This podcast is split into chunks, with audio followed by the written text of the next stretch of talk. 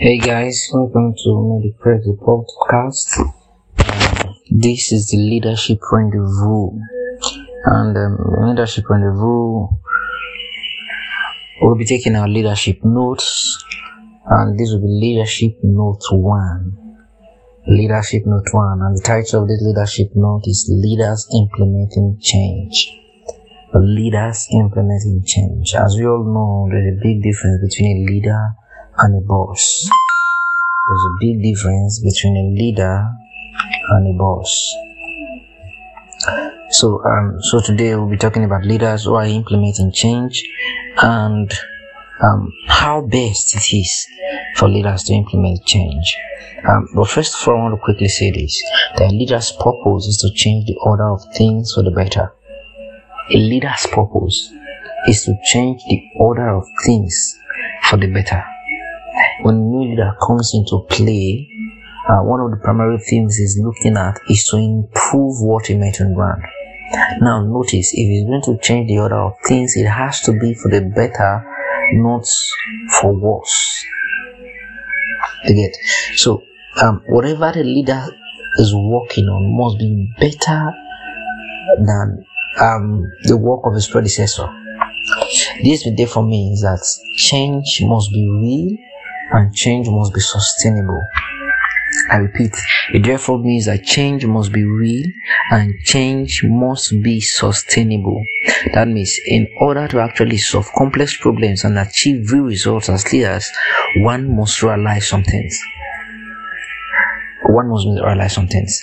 If you're going to uh, implement change in your workplace, in your environment, in, in, in your organization or wherever it is, some certain key principles must be understood.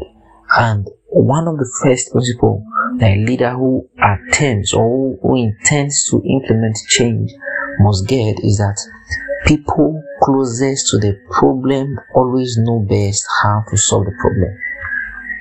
I repeat, people closest to the problem always know best how to solve the problem.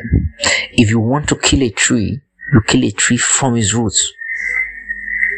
More often the time we have we, we, we hear leaders say, "Oh, we're on top of these situations." I'm sorry, you cannot be on top of the situation and find its root cause. So if you are um, going to to solve a problem, you have to realize that those closest to the problem always know best how to solve the problem. You are somewhere in your office and something is happening at the gate. You don't legislate from your office as a leader or as a boss about the solution to what is happening at the gate. Those who mouth the gate, the gate man, knows best the solution that can be proffered to the issues at the gate.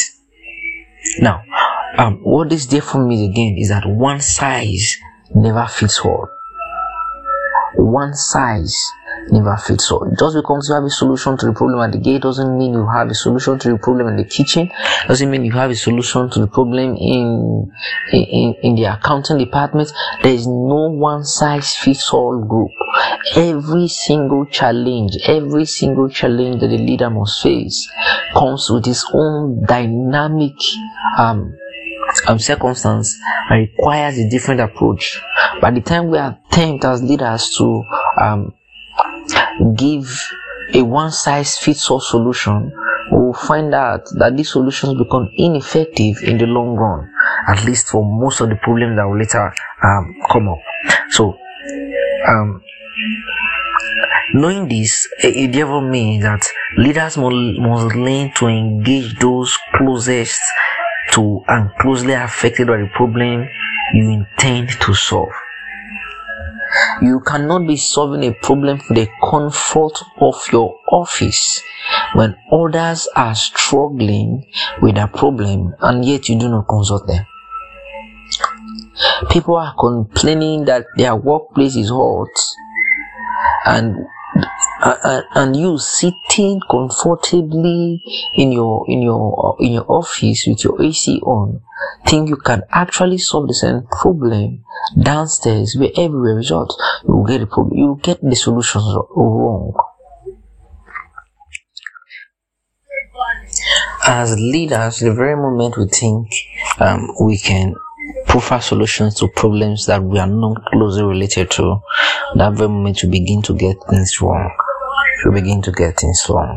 So therefore, it is best for us to engage those closest to and closely affected by the problem, so that we can get the appropriate um, change and solution needed. Two, as a leader, um, it is often said that uh, the top is often lonely. But the truth is, if you want to be an effective leader, you have to cultivate allies. So this is principle number two. Cultivate allies, don't create adversaries. Cultivate allies, don't create adversaries. So, um, this therefore means that for you to successfully create a lasting change in your organization, in your office, or wherever it is, um, it will require a lot of people in the boat with you. It will require a lot of people in the boat with you. It will require a lot of people going in the same direction with you. It will require a lot of people moving in, in, in the same light with you.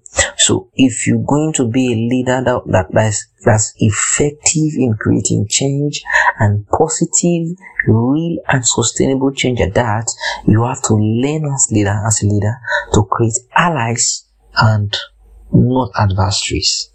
Because you will not want those bystanders you have ignored, the allies you have ignored who have now become adversaries to you, to heap stones in your ship, as you will sink. You want your allies with you on the same ship. You don't want them throwing stones at you, as your ship is going to sink before you get to the destination. Is this clear? Because if you have allies, don't create adversaries. That's principle number two. Now, principle number three. Unbundle and detangle complex problems.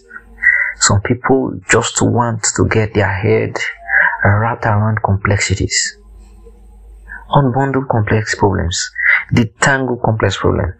As a leader who is attempting to create or effect a change, learn to tackle difficult execution, uh, difficult um, situations in manageable bites. Manageable bites in the sense that you, you break these challenges down bit by bit. Don't go all in trying to chunk everything up at the same time. No. So when complex problem comes, you untangle them and begin to attend to them bit by bit. If not, if you rush everything in, that change is going to be real, but it is not going to be sustainable.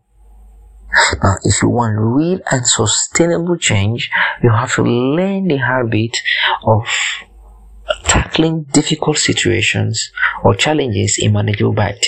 It is the only way ambitious goals will ever be achieved. Because you have ambitions, ambitious goals doesn't mean that um, you should just start tackling everything. No, it therefore implies that you should learn to manage um, complex situations in bites, bits by bits.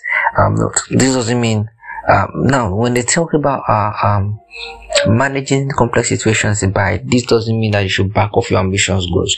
No, and um, finally, I'll tell you this: nothing dooms a complex project to failure faster than creating more complexities. Nothing will make you fail faster than making everything complex.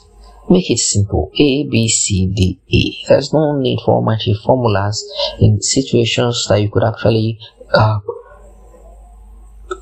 solve with A, B, C.